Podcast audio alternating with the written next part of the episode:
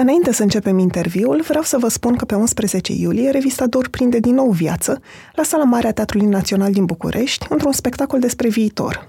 Pentru cei care nu au mai participat până acum, Dor Live este un show complex în care jurnaliști și artiști spun povești cu ajutorul unor momente de teatru, muzică, dans, film sau lectură. Evenimentul nu este înregistrat și nici repetat, așa că pentru a trăi această experiență unică trebuie să ocupați unul dintre cele 900 de locuri din sală. Detalii și bilete pe Eventbook și pe pagina de Facebook DOR. Podcastul Pe Bune este prezentat de Unicredit Bank, o companie care știe cât de greu să-ți transformi ideile creative în afaceri. Dacă ai deja o idee de afacere sau ești într-un moment în care cauți inspirație, intră pe romanianstories.ro și vezi cum au reușit alți oameni ca tine.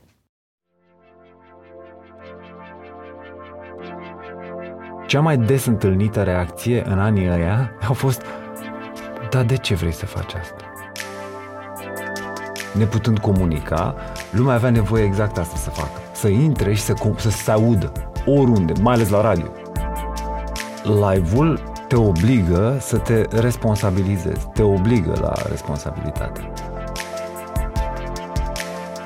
Sunt Andreea Vrabi și ascultați pe bune.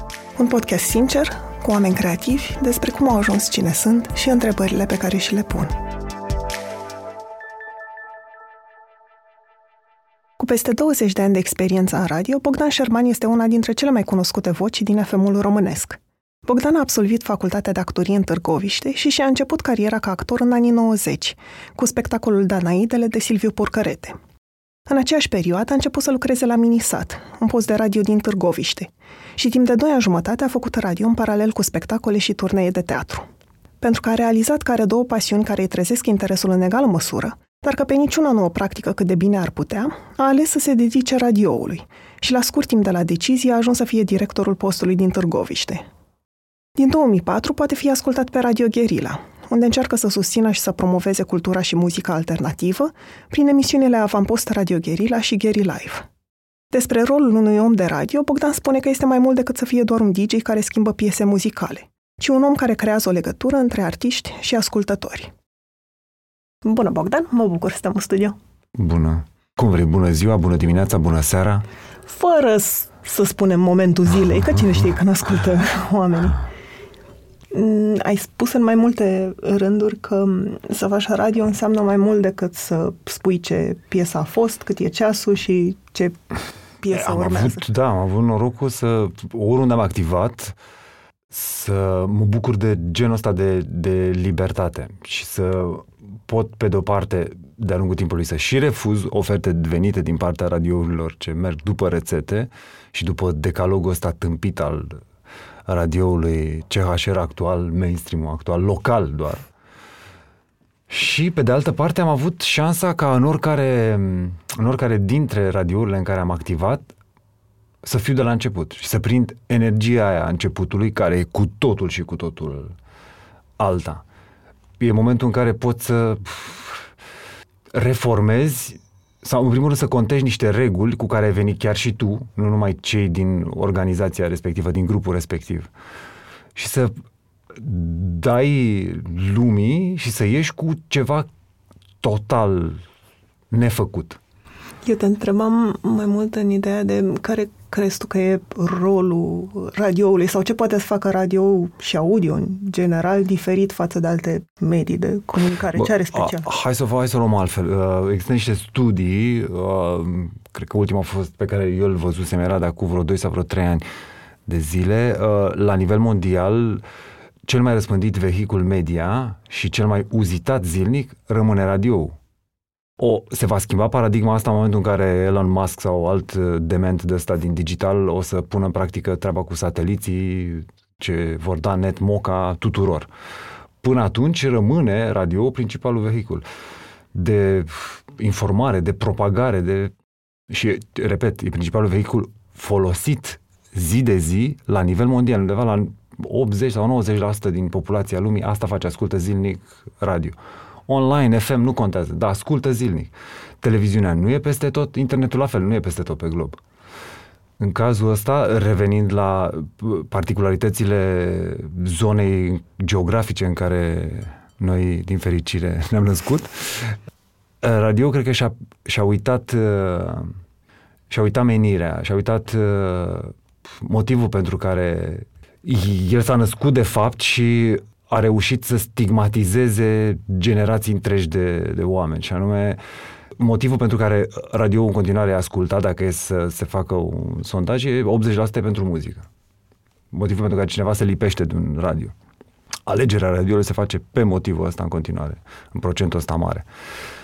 Radioul trebuie să facă legătura, e doar un canal între public și artiști în, în ecuația asta de artiști o să bag și DJ până la urmă, sau mă rog, creatorii de conținut radio, că inclusiv asta s-a uitat în România.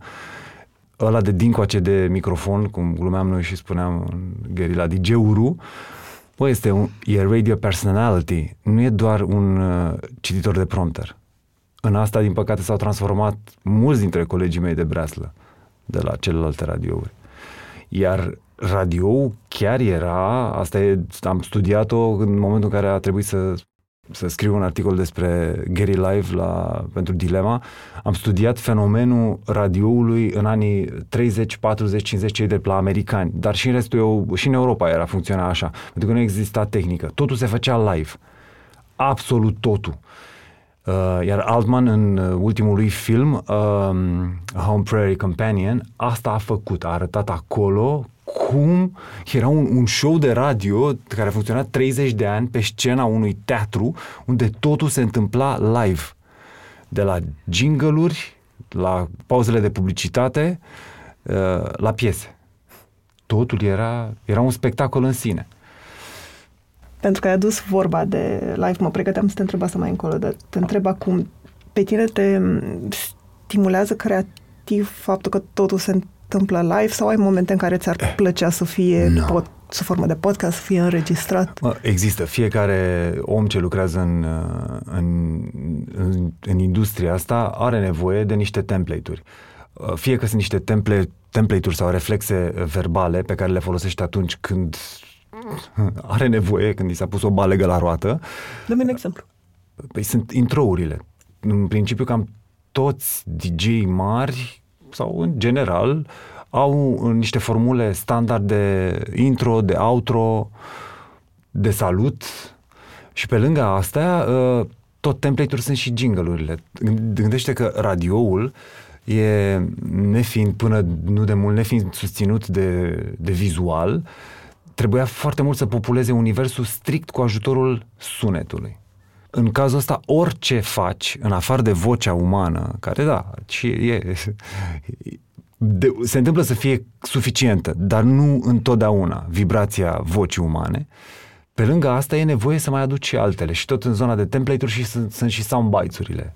Pot fi de toate felurile, orice natură, de la caturi, tăituri din piese până la tăituri din filme sau orice radioul se făcea când era doar un singur radio și multe au preluat-o, inclusiv eu am făcut școala în Radio România Actualități.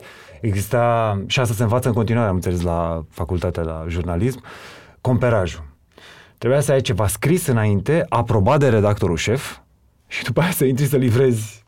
Erai un, un alt fel de cititor de prompter.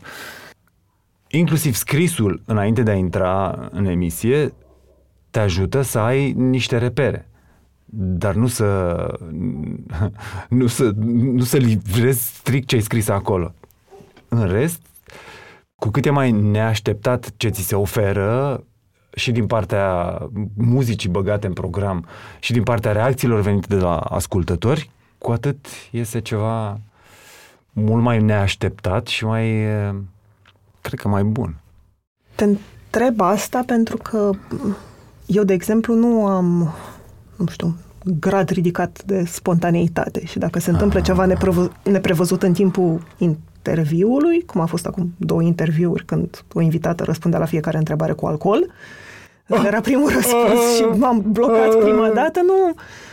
Da, pe mine mă crispează asta și cred că trebuie să fii genul de om care e deschis și se bucură, găsește farmec în spontaneitate.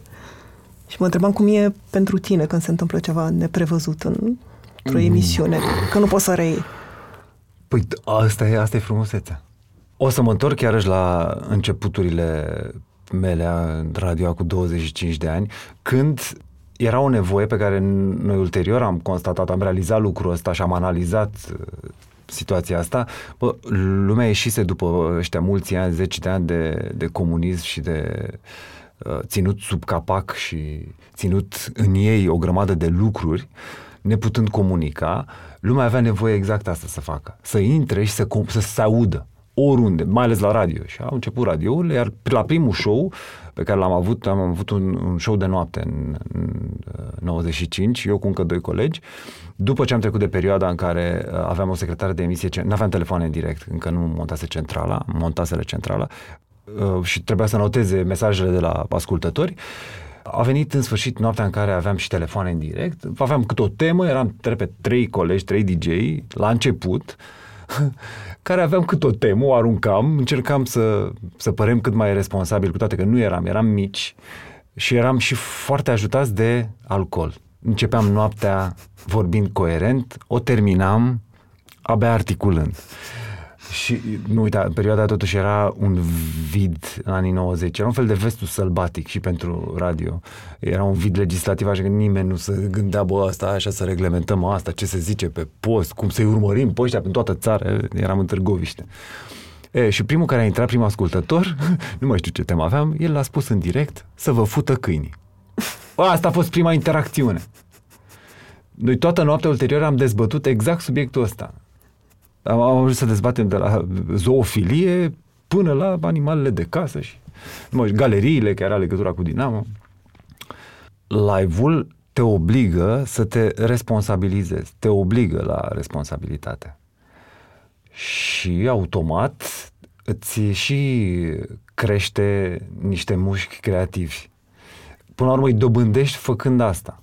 Ce de, dacă faci asta în timpul live-urilor de radio, în primă fază o să pare amator. Cât de importantă e pentru tine documentarea înainte?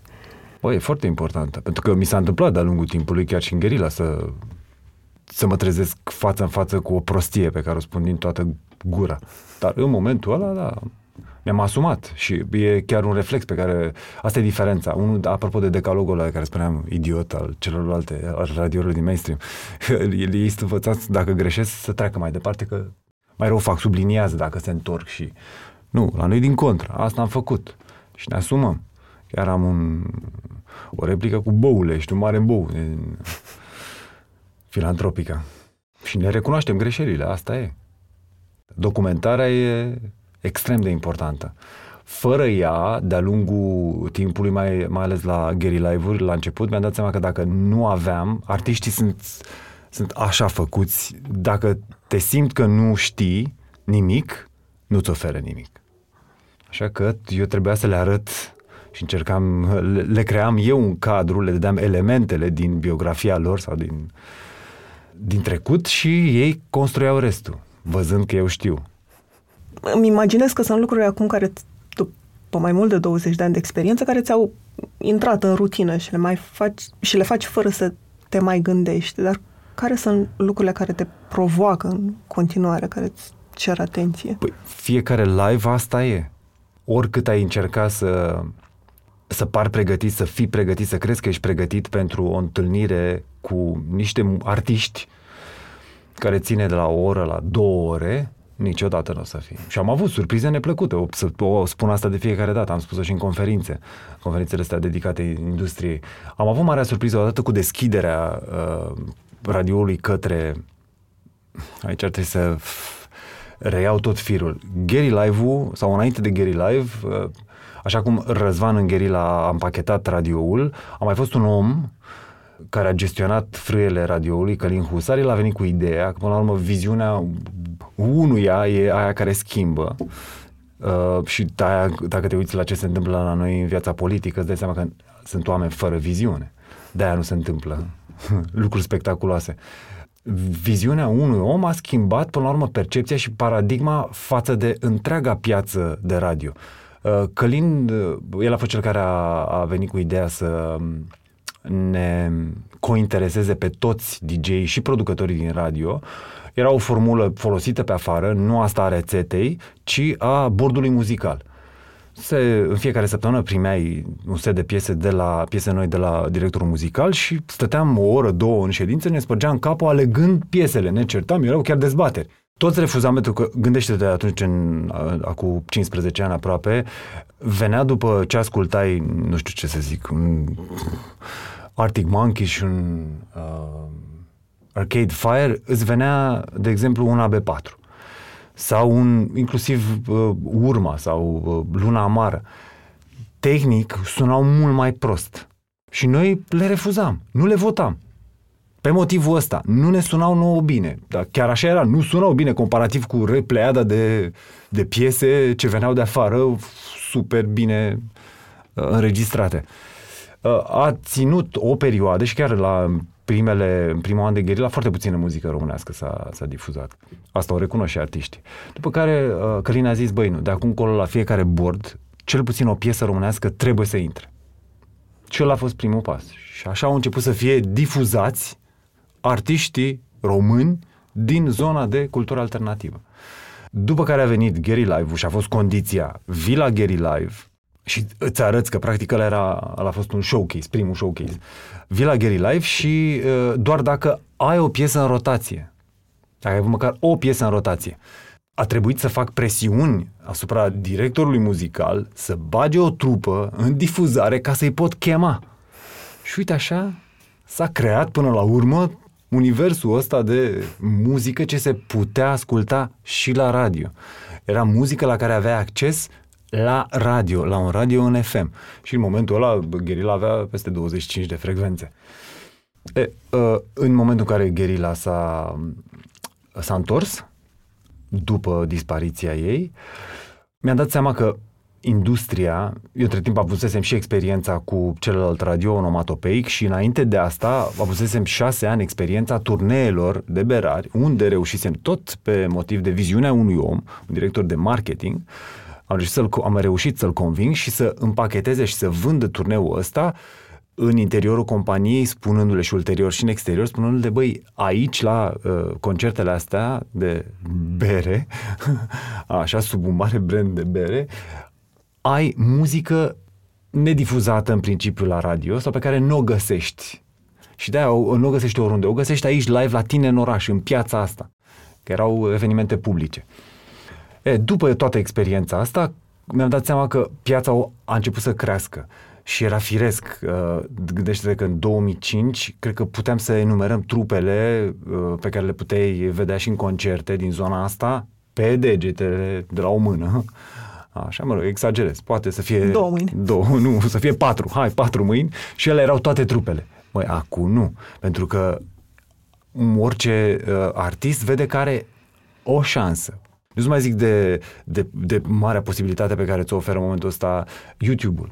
Fiecare, clar, majoritatea sunt, se închină zeului do-it-yourself-ului. E, mi-am dat seama că a, a crescut așa de mult industria și Gary Live nu mai e suficient. Și am venit, testasem asta și la radioul acela onomatopeic înainte, uh, varianta să chem oameni necunoscuți, am zis atunci debutarzi, ceea ce s-a transformat aici în nesemnați. Uh, și am deschis complet uh, ușa, am zis, băi, fiecare zi se poate și atunci o să fie showcase-uri în celelalte zile, asta e denumirea, doar dacă ai ceva de anunțat. Pentru că erau trupe care fuseseră la Gary Live, erau trupe care uh, trecuseră pe la nesemnații și cu toate astea aveau nevoie de expunere. Și ca să comunice, pentru că erau foarte multe, atunci am zis, ok, se poate face asta. Și așa am ajuns, dar am săptămâni întregi în care în fiecare zi se cântă. Șocul meu a fost în momentul în care, la, de exemplu, după Gary Live-ul cu Zob, de acum de la începutul sezonului, a fost un mesaj, o reacție de genul pe WhatsApp, wow, ce bine cântă băieții, nu știam. Vorbim de Zob. Inițial la fel am reacționat și eu ca tine, am râs, dar am analizat. Măi, era vorba de un adolescent nenăscut în momentul în care Zob avea piesa telenovele pe ProTV difuzată. Era firesc să reacționeze așa. Cam asta face. De fapt, asta, asta ar trebui să fie uh, menirea radioului. De cele mai multe ori, radioul dintr-o țară ar trebui să-ți facă, în primul rând, cunoștință cu tot ce înseamnă cultura locală și contracultura. Dar nu. La, la noi se preferă încă varianta și asta, din păcate, e o realitate de zonă geografică, nu doar în România. E România, Bulgaria, Albania, o parte din Italia, Turcia. Ce preferă să tot regurgiteze un singur gen muzical și distilatele lui Eurodance-ul ăsta. Așa, uh, și am, repet, am deschis complet vis-a-vis de live-uri și nici măcar nu mai verificam, dacă înainte verificam, îi puteam să-mi trimită, uh, să-mi trimită o registrare de studio uh, sau un live, o filmare dintr-un live. Nu, am ajuns și a fost cazul ăsta. N-am să spun numele artistului, m-am trezit cu el la nesemnații. Îmi dăduse înainte niște piese de studio, erau de fapt niște linkuri de YouTube. Mă sunau foarte corect. Era un dream pop cu niște falsetouri asumate care dădeau foarte bine. Era, un, uh, era o construcție uh, armonioasă. E, a venit la nivel... E, noi ne amuzăm pentru că bă, ei vin la radio, dar de fapt ei au dreptate. Ei vin foarte atent, artiștii sunt foarte atenți la felul în care se prezintă. Pentru că da, acum e și video. Asta spuneam de șansa, șansa a doua, a doua viață a radioului să iasă pe sticla smartphone-ului. Și respectivul artist a venit, era un singur om, a venit în, cu uh, o, îmbrăcat într-un verde de ăsta închis, o sacou verde, o bentiță verde a la Savoi și a scos o clapă, e prima oară când am văzut asta, o clapă peste care era o blană verde, sintetică. Deci la nivel de detaliu era foarte atent. În timpul probelor, probele de multe ori se întâmplă să fie făcute în uh, timpul uh, show-ului meu. El se termină cu partea de live. Uh, și l-auzeam, era pentru prima dată când l-auzeam pe tehnicul meu spunând, hai mă, îl încuraja pe artist. Hai mă, cu curaj mă. Hai mă, nu te pierde. N-am înțeles de ce până a început live-ul. A început live-ul, gândește, eu nu știu să cânt la pian. Așa a fost. Eu așezându-mă la pian și începând să... N-am înțeles. Era doar clapa era setată doar pe sunete de pian clasic și la fel, vocea e falsă, dar era vocea lui, atât, ne, niciun efect, nimic. Mă, prima piesă am lăsat, am discutat, fi din cauza emoțiilor și l-am încurajat și eu la rândul. A doua piesă s-a întâmplat și mai rău. Au început să-mi scrie muzicienii pe telefonul meu personal, băi, să nu oprești live-ul ăsta, se va ultra-viraliza, e și am zis, îți mai ofer o ultimă șansă, puteți să cânte cinci piese. Îți zic, bagă și tu, așa cum i-ai trimis, adaugă și efecte. Dă-i drumul la tot trecul. Nu. A fost pentru prima oară când l-am oprit. A fost mai... A fost îngrozitor. Omul, de fapt, nu știa să cânte. Nu... Și am spus, eu, eu eram, pe de-o parte eram surprins, era pentru prima oară când mi se întâmpla asta și nu știam cum să gestionez momentul. Și am fost foarte sincer. Am zis, bă, dacă asta a fost un prank, e cel mai bun la care am asistat vreodată. Dacă nu, dacă ar fi să continuăm, ar fi în dezavantajul tău, așa că îți propun să ne oprim. A fost în jumătate asta live sau live, se aude? Live, dar nu mai există pentru că uh, într-adevăr, dacă rămânea pe Facebook, ăla chiar ar fi fost un super viral, numai că uh, a fost întrebat artistul, vrei să-l păstrăm? Și asta o punem întotdeauna. Dacă vreun artist uh, a venit după show și ne-a spus că nu-i place ce a ieșit, l-am dat jos. S-a întâmplat asta. Nu, și l-am dat jos. Sper surprinderea mea am aflat ulterior că a avut în săptămâna următoare concert în control și la vreo două săptămâni după aia a lansat album. Deci da, uh, e și asta benzină, benzină și pentru mine, dar și pentru, pentru animalul de radio și pentru ascultătorul de radio. E benzină orice, orice situație live. Podcastul Pe Bune e prezentat de Unicredit Bank, o companie care investește în proiecte care aduc schimbare. Acum 12 ani, Unicredit Bank a început să sprijine comunitatea creativă românească. Astăzi, continuă să ajute și să inspire oameni și inițiative cu impact pozitiv în comunitățile în care activează. De la programul Teach for Romania, care sprijină tineri să devină lideri în educație, până la Academia Minților Creative, care oferă antreprenorilor toate informațiile de care au nevoie pentru a-și pune în aplicare ideile de afaceri. Unicredit Bank, banca pentru lucrurile care contează. Cum reușești să fii la curent cu tot ce se întâmplă pe plan cultural și muzical? Sau, mai bine spus, ți se pare că a devenit mai greu în timp și pentru că opțiunile sunt mai multe, cum spuneai și tu mai devreme, dar și pentru că înaintezi în vârstă? Asta în niciun caz. Păi nu, aici sunt, sunt două, două aspecte. Pe de-o parte, uh, tipul ăsta de promovare la radio a evenimentelor culturale din zona asta a fost surprinzătoare în primii ani de gherila și pentru mine a fost o muncă să-i conving pe oameni să-mi intre în direct și să-mi vorbească despre evenimentul ăsta, chiar să mi-l vândă în cuvinte. Cea mai des întâlnită reacție în anii ăia a fost dar de ce vrei să faci asta? Deci, ei nu-și dădeau seama de, uh, de potențialul unei intervenții la radio și ce înseamnă asta. Nu mai e cazul acum. Acum e coadă, acum sunt bombardat de mail-uri, ori eu, ori uh, cea care se ocupă de parteneriate, ori producătoarea mea, ori oricine din radio, cu intenția de a avea expunere pe. Pentru că, bă, chiar, chiar funcționează. E, și al doilea aspect e că m-am uitat și am stat de vorbă de curând prin redacție și ne-am dat seama că majoritatea de acolo, nu știu cum e în celelalte redacții, dar la noi, toți sunt tematici de sindromul Peter Pan. Niciunul nu are chef deloc să se maturizeze. Sunt foarte puțin căsătoriți cu copii. Majoritatea suntem încă și ne asumăm lucrul ăsta că ne trăim adolescența în continuare. Și radioul asta face ne susține, ne alimentează visul ăsta. Cum ai descoperit tu muzica alternativă românească și ce rol a avut? Mm, practic, eu ascultam rock imediat după, după 89. Am, a fost niște, chiar dacă eram în anii, uh, eram în timpul liceului, la mine teribilismul s-a manifestat clasic, ca la orice tânăr. Am avut norocul și am recunoscut asta, au recunoscut-o și ai mei. Uh, că în anii aia nu avea acces ca adolescent decât la alcool. Și aia a fost.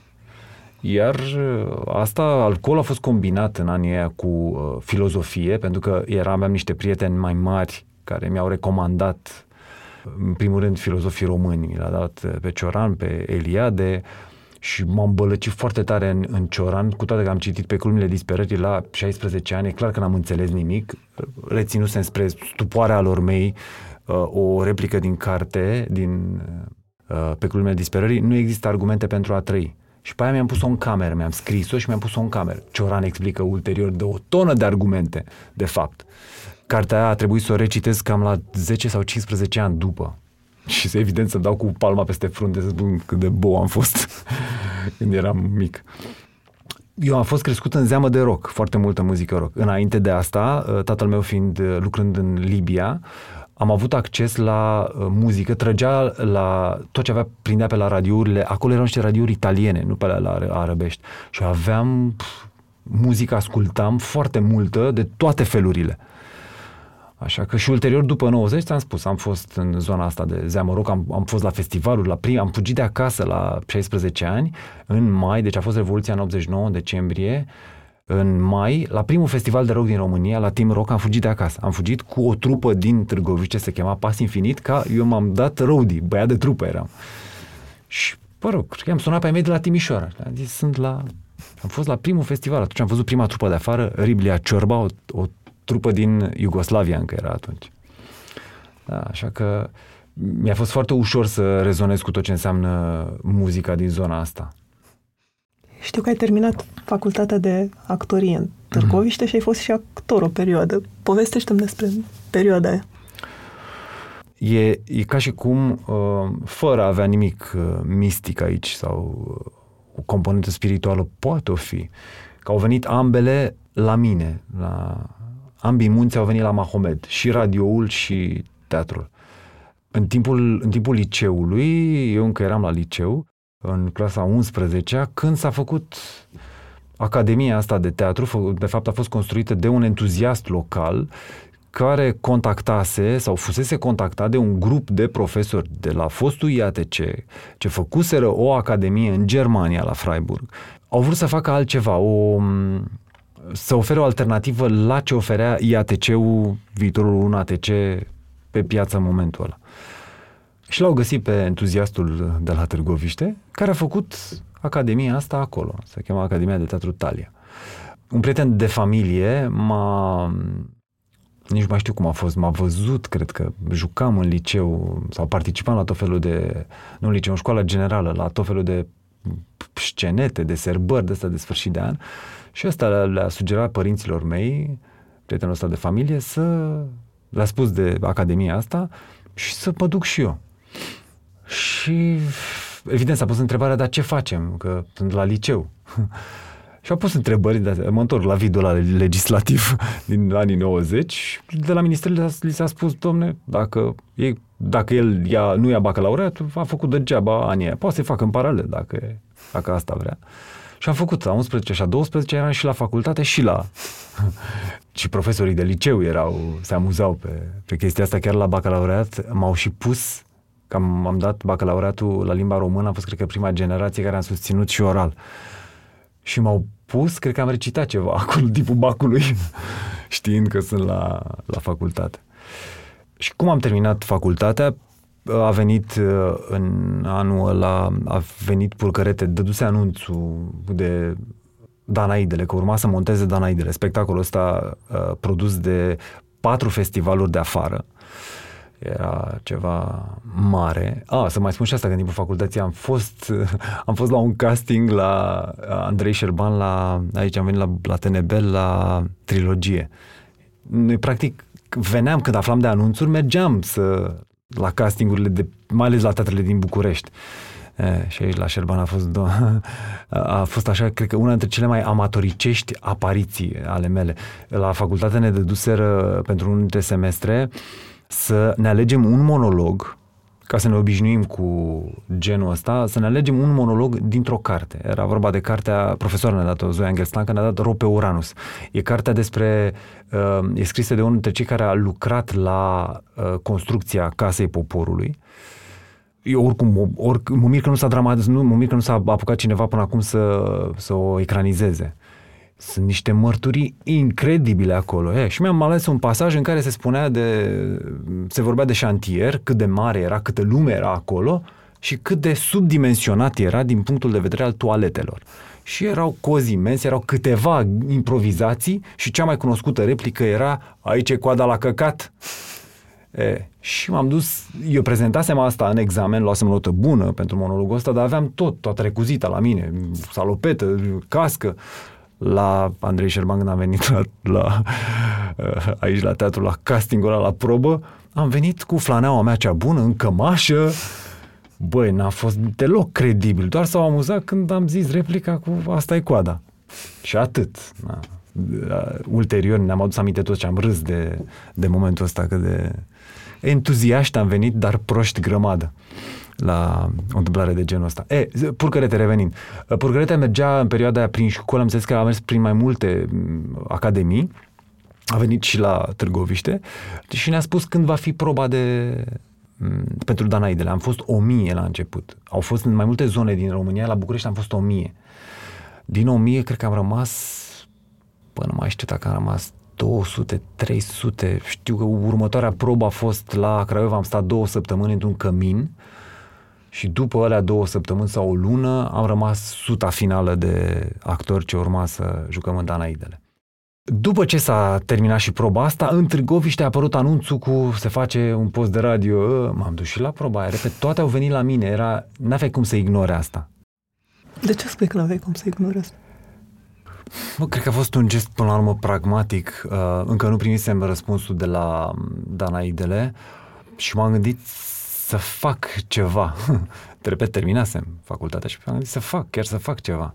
Și asta a apărut și am avut dreptate, uh, s-a dovedit a fi alegerea bună, e complementară. Ambele, ambele uh, joburi te țin cald pentru celălalt. Și radioul pentru actorie și actoria pentru radio. În primul an le-am făcut pe amândouă, în paralel. Am început radioul, chiar m-am școlit, am venit aici la București, am făcut cu, uh, la România Actualități, am prins gașca de la matinalul uh, de la radioul de stat cu Paul Grigoriu, Ghițulescu și Marian, Ghițulescu și Marian Megan. Și cu toți trei am făcut, am stat la câteva matinaluri, foarte interesant cum se construia și la ei și câtă, câtă risipă umană mi se părea că e în, cred că mai e și acum în radio ăla. Foarte mulți oameni care făceau lucruri. Cei drept, produsul final suna, era mult conținut, mult conținut inutil, dar era conținut. Am învățat practic ce face, uh, am, am învățat structura și filozofia radioului de tipul acela ca să o pot după aia contesta. Și a fost, cred că, cea mai bună școală, de fapt, aia, de, de radio. Și le-am făcut în paralel. Când s-a dat strigarea pentru Danaide, le-am pus radio în cui, fiind vorba de un singur radio acolo, nu era uh, local, nu era vorba de presiune sau erau două parcă, dar oricum nu era o presiune așa mare. Când nu lucram la radio, nu luam bani de la radio respectiv. Și lucram la Danaidele. S-a montat spectacolul și ulterior lucram la radio în perioadele de pauză între spectacole, între turnee. Și asta chiar a funcționat. A funcționat foarte bine. A apărut în anul în care am terminat cu Danaidele, s-a făcut și Teatrul Municipal de Stat în Târgoviște, Toni Bulandra. Și am, am activat și acolo. Am luat concurs și acolo, chiar am fost, noi fiind prima gașcă de actor, am dat și la Ciocane să re, refacem, fostul era Club Petrol. Era o clădire. Acolo e și acum teatru. Chiar m-am uitat pe, pe un CV, doi ani și jumătate aproape am mers în paralel cu radio și teatru, adică aveam programul ăla un program pe care nu-l doresc nimănui. Mă trezeam dimineața la 4, la 5 eram în radio, la 6 până la 6 până la 10, ăsta era formatul vechi de matinal, după structura de la România Actualități. De la 6 la 10 făceam matinalul, la 11 eram în radio și mai ajungeam înapoi acasă seara la 10-11 după repetiții. Și văd că am rezistat, eu, eu, senzația mea era că am stat un an, dar nu, am stat vreo 2 ani jumătate, până când într-un final am realizat că, bă, le fac corect pe amândouă, dar nu strălucesc în niciunul. Și a trebuit să fac o ședință cu mine și am decis, gata, și am făcut-o, uh, uh, ieșirea din teatru am făcut-o dramatic, de ziua mondială a teatrului, e și ziua mea, am anunțat. Tocmai primisem rol principal într-un următor spectacol și am refuzat. Deci am declinat asta și am preferat să mă concentrez pe radio. A fost alegerea corectă. În șase luni am ajuns director de programe și ulterior, în, într-un an, am fost directorul radioului. Simți că aveai o, într-un fel, o libertate mai mare atunci conducând un post mic de provincie sau că libertatea e mai mare în momentul ăsta fiind la un post cu un rici mai mare, poate cu o putere financiară mai mare? Bă, eu o percepeam și pe aia de la Târgoviște drept libertate autentică. Cu toate că venind la București mi-am dat seama că era libertatea dintr-o cutie. Gândește-te, era totuși un patron care avea radio ăla, aveam o grămadă de limite, dar am reușit să fac niște, niște lucruri la care, la care visam, cum ar fi, de exemplu, să ieșim într-o vară, am zis, hai să facem radio cabrio pe terasa blocului, chiar pe acoperișul blocului, am scos tot radio, culmea cel care avea radio m-a, mi-a alimentat ideea, chiar și economic, fără să ne gândim la m, dificultățile tehnice, am scos radio în aer liber, ne-a făcut o copertină și erau microfoanele, bă, se auzea ca și cum nu-ți pot descrie, că s-auzea și vântul, oricum era senzația că suntem afară. Pentru cei care ascultau, culmea, experimentul a reușit. Și pe lângă asta l-am pus să iau o... apăruseră piscinele acelea gonflabile, era destul de mare. Și din când în când colegii mai săreau în apă în timp ce vorbeam, să auzea. Toate astea, toate, toate reacțiile astea, mă, le transmiteam ascultătorilor, ne spuneau, bă, ce poftă mi-ați făcut să mă... Mai mult am dus nebunia până la capăt, pentru că nimeni nu rămâne, n-a rămas niciodată lefter speculând nevoia de vulgaritate a maselor. Am făcut inclusiv concursuri de tricouri U de la radio. Păi și veneau, mă, veneau creștine să se înscrie la concursul de tricouri UDE la radio. Și aia era doar pentru plăcerea noastră ultra-hedonistă de excitați ce eram oamenii din, băieții din radio. Toate fetele, colegele de la știri erau profund dezamăgite de ce se întâmpla dar a ieșit și culmea, ți-am zis, reacțiile oamenilor care doar ascultau, își, doar își puteau imagina ceea ce le povesteam noi că se întâmplă concret, ad literam, pe terasa blocului ăluia. Am vorbit cu mulți oameni la pe bune. De la artiști și antreprenori până la scriitori și fotografi. Au fost alegeri subiective, dar am vrut să invit în fața microfonului oameni care au ajuns să fie printre cei mai buni din domeniul lor. În valoarea perseverenței și a muncii către un ideal, crede și Best Jobs. Prin tooluri și informații online, Best Jobs își ajută utilizatorii să exploreze o multitudine de oportunități și să descopere jobul care le permite să-și valorifice la maximum skillurile și pasiunile. Pentru că, atunci când te gândești la ce vrei să faci, nu este niciodată vorba despre o simplă alegere, ci de a descoperi unde e locul tău. Intră acum pe Best Jobs și descoperă jobul unde poți fi și tu cea mai bună versiune a ta.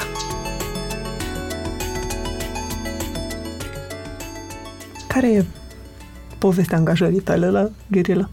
De foarte multă vreme încercam să mă mut. Acolo consumasem cam tot ce se putea face, consumasem.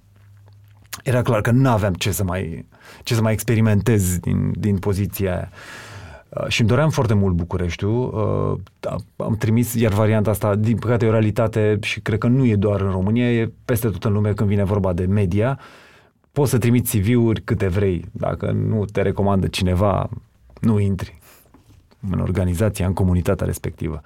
Am trimis la CV-uri și la demo-uri, cred că la toate radiourile din București, nu m-a luat nimeni în seamă. Uh, mergeam la CNA, fiind director, și într-una dintre deplasările mele m-am întâlnit cu cel care importau, unul dintre cei care importau uh, scule de, de radio, de emițătoare și nu numai. Dotau radiourile.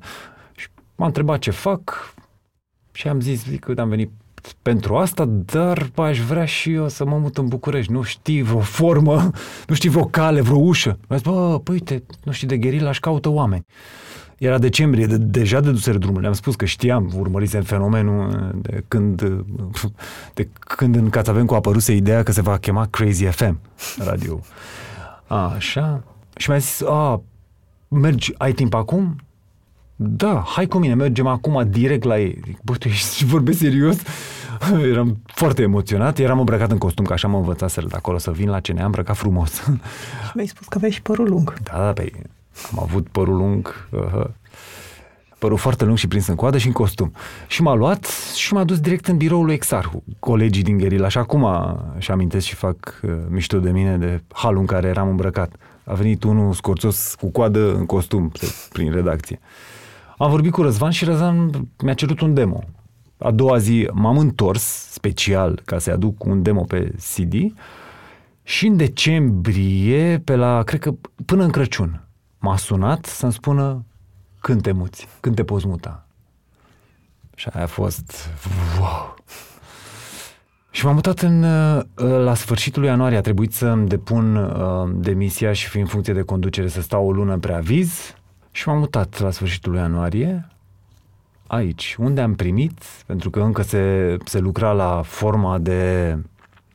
Încă se lucra la, la grila de programe uh, și Răzvan, ca să mă obișnuiesc și cu filozofia radioului, mi-a dat două repere. Mi-a zis, bă, tu o să fii singurul cu personalitate multiplă de aici. Dimineața vei fi Bogdan Șerban, după amiaza vei fi Șerban Bogdan. și mi-a dat și de la 10, făceam, am făcut o lungă perioadă de la 10 la 1 și după amiaza de la 5 la 8. Am făcut dimineața până a venit uh, Marius Vintilă și după aia, ulterior am rămas pe reperul meu. Cum îți amintești primii ani din punct de vedere creativ de la Guerilla? Au fost spectaculoși. De fapt, știi cum e? Nu există o diferență între primii ani și ce se întâmplă acum din punctul ăsta de vedere al creativității, pentru că singura, asta s-a păstrat. Singurul, singura limită în, în postul ăsta de radio este aia pe care ți-o impui tu. Atât. Că adus vorba despre asta, cât de important e pentru tine să ai o libertate editorială? Bă, e foarte important. E cel mai important. N-aș mai putea să fac altfel de, de radio. Toți, toți cei care am venit în radio ăsta la început, veneam din, din radiouri, rețetă, mai mult sau mai puțin. Dar vedeam niște, niște formule, după mine, depășite. Și cel mai greu asta a fost să ne, uh, să ne contestăm reflexele de DJ, în primul rând. Și chiar să nu mai facem asta, nu mai facem DJ-ală pe radio. Asta era termenul folosit. Chiar să oferim la fiecare intervenție, mă, să ofer ceva. Pentru că, și asta ți-am spus și când am văzut înainte de interviu, foarte, din păcate, după foarte multă vreme uh, a venit la mine asta, că, bă, nu mai suntem noi importanți. La început era, s-a vehiculat și s-a arumegat foarte mult în industrie ideea conform căreia uh, nu știrea importantă, ci ce ai tu să spui despre știre. Mi se pare extrem de perimat în, în zilele astea când internetul cade pe tine, e în tine și în afara ta. Acum important pentru, cel puțin pentru mine, nu știu dacă și pentru restul colegilor, e, sunt importanți ăia care ascultă și ăia care vin acolo neavând altundeva unde se expune, unde să-și comunice orice, creația. Cum te-a afectat perioada sau momentul în care gherila trebuie să-și întrerupă activitatea? A fost, da, e amuzant asta că de fapt am realizat că eu, eu n-am rămas fără radio nicio clipă. Am găsit, pentru că am o aplicație, mi-a arătat zilele astea o fotografie făcută chiar din Piața Victoriei în mai, în 2014. Ceea ce înseamnă că eu încă în 2014, în mai, eram în Guerilla, era varianta online, ultimul Guerilla a fost în iunie, cred, sau iulie. Uh, dar eu deja începusem, începusem negocierile cu postul onomatopeic. Așa că pe mine nu m-a afectat. A fost, tot a fost lin. Dar ai avut vreun moment în care să te gândești să faci altceva? Au fost tot în anii aceia.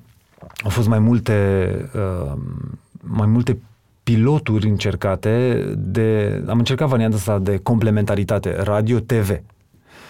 Și culmea că inițiativa n-a fost a mea, a fost a altor oameni care mi-au propus, hai să încercăm, hai să facem, hai să filmăm. N-a ieșit nimic. Poate a fost vorba de perioadă, poate... Eu în continuare sunt deschis, adică e lucru pe care încă nu l-am încercat. Culmea că le experimentez. Varianta asta de, de când e cu streaming video, o experimentez dar uh, încă n-am ajuns să fie uh, ceva de bază. Eu sunt convins că inclusiv aici, inclusiv în televiziune, se pot face niște revoluții. Așa cum a fost în radio. Am observat, cel puțin în bula mea pe Facebook, că în ultima perioadă Gherila a atras multe mm, critici. Nu știu, cum înțelegi tu ce se întâmplă sau cum te raportezi tu la asta? E un lucru pe care l-am analizat și noi, care l-am dezbătut. E foarte simplu. Pare dezechilibrat la nivel de opinii, dintr-un simplu motiv. Există trei uh, uh, repere orare acoperite de oameni care au în discursul lor și politica. Noi ceilalți, care suntem de o altă opinie, nu avem asta în discurs. Ca să echilibrăm cu forța, să ne apucăm acum noi ceilalți DJ, să vorbim despre politică, ar suna atât de fals, așa că nu o facem. Eu tocmai de aceea, de exemplu, prefer să port din când în când tricou cum e PSD. Mi se pare mult mai, mult mai natural.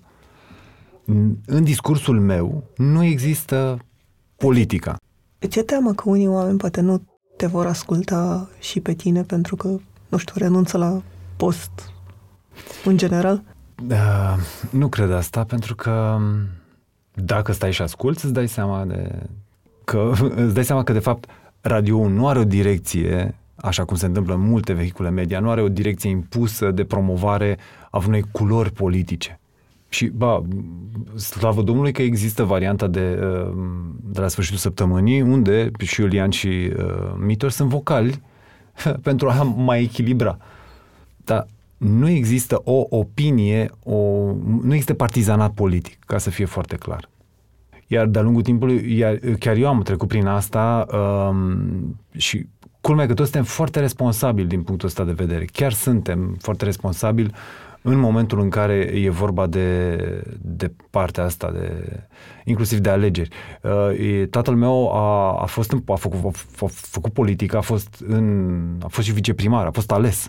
În perioada campaniei, când eram la Târgoviște, am ieșit de pe post. Eu m-am, m-am uh, uh, eliminat de pe post, am făcut muncă de redacție, pentru că eu le-am zis, bă, oricât aș fi eu de obiectiv, nimeni n-ar crede lucrul ăsta. Și n-ar părea. Și atunci am preferat ca luna aia de campanie eu să nu mă mai aud. Era firesc. Mi-ai spus înainte să ne întâlnim că um, îmi va fi greu cu documentarul online pentru că voi găsi puține informații da, despre da. tine, că ai preferat să Și cu ocazia asta vreau să-mi cer scuze față de toți cei care încă așteaptă să le răspund la interviurile pe mail. Recunosc, sunt leneș și hedonist. Asta voiam să te întreb de ce, pentru că, într-adevăr, după aia când am început să n-am mai avut invitat așa. E că nu mi s-a întâmplat cu nimeni, să nu fie nimic Da. aproape. Da. Bă, m- nu-mi place deloc intruzivitatea, de-aia nici n-am cont pe Facebook. Și am preferat varianta asta. Știu de tot, toată construcția, sunt mulți disperați să-și construiască star sistemul. N-a fost cazul meu. Și pentru că ai adus vorba de Facebook și despre asta voiam să te întreb. Într-adevăr, n-ai cont de Facebook, ai de Twitter și de Instagram Da, și mai am și de, am și de Tumblr, am de, unde, iarăși, și nu mai stă pe Tumblr. Păi ai să râzi, dar pentru mine aia e, astea sunt niște unelte. Nu sunt niște locuri de expunere. Sunt doar niște unelte pe care le folosesc. Pe, pe Tumblr am cont, pe, de acolo mi-au foarte multe, sunt foarte multe uh, label-uri independente, ce acolo publică. Eu acolo, de acolo mă alimentez cu foarte multă muzică, culmea, de la uh, un demografic pe care în altă parte nu-l găsesc, adolescenții. Americanii, de exemplu, acolo au marea majoritatea adolescenților americani, acolo au. Că voiam să te întreb cum reușești să trăiești fără social media sau cu un consum redus, dar din ce îmi dau seama, nu e un consum redus. Nu, nu, niciun caz. Iar pe Facebook nu poți să fii ipocrit. Eu exist într-o formă de uh, stafie. Eu trebuie să fiu acolo pentru ca să reacționez în timp real la ce vine de la ascultători. Sunt, dar nu sunt. Pari un om care are m, încredere în el și profesional și în ce face și mă întreb dacă nu ai și tu momente de îndoială în legătură cu munca ta sau nu știu, cât de bine ți iese sau cât de relevantă mai e. Păi asta e în fiecare zi, asta e, asta e benzina zilnică. Și e și înainte de a intra în show și după ce ies. E cea mai bună, e lucru, așa cum e lucru cu artistul, lucru cu DJ-ul, implică reascultarea show-ului, lucrurilor făcute, ca să te poți corecta. Și cum e experiența asta de ascultare după? Păi, dezamăgitoare de cele mai multe ori. Și asta te ține, asta te ține viu. Și asta te face în fiecare zi să vii și să te încordezi odată în plus. Păi, în momentul în care uh, va interveni blazarea, știi cum e? Munca pentru noi din zona asta, ăștia din zona asta, munca e antidotul pentru moarte. Crezi că va veni un moment în care vei decide să nu mai faci deloc radio și cât de aproape ești de momentul ăla? Bă, nu cred. Chiar m-am uitat pe unul dintre, una dintre instituțiile pe care le, le-am urmărit de-a lungul timpului de afară, e Howard Stern. Omul a ajuns la 65 de ani și livrează în continuare, pf, deci care are 18. Ca și în, în actorie, sunt genul, sunt astea două profesii, asta de om de radio și actoria, sunt genul de profesii în care, din care ieși prin poarta cimitirului. Asta e, mi-am asumat că o să muncesc până la până o să crap. Mulțumesc că ne-ați ascultat! Pentru mai multe episoade, mergeți pe SoundCloud, iTunes, Spotify sau în orice aplicație de podcast folosiți. Pe bune este un podcast produs de Dor, editor de sunet e Horia Baldea, tema muzicală e compusă de Alex Turcu, asistent de producție e Alina Șincu. Nu uitați, dacă v-a plăcut episodul, dați-l mai departe, ca pe bune să ajungă în căștile cât mai multor oameni.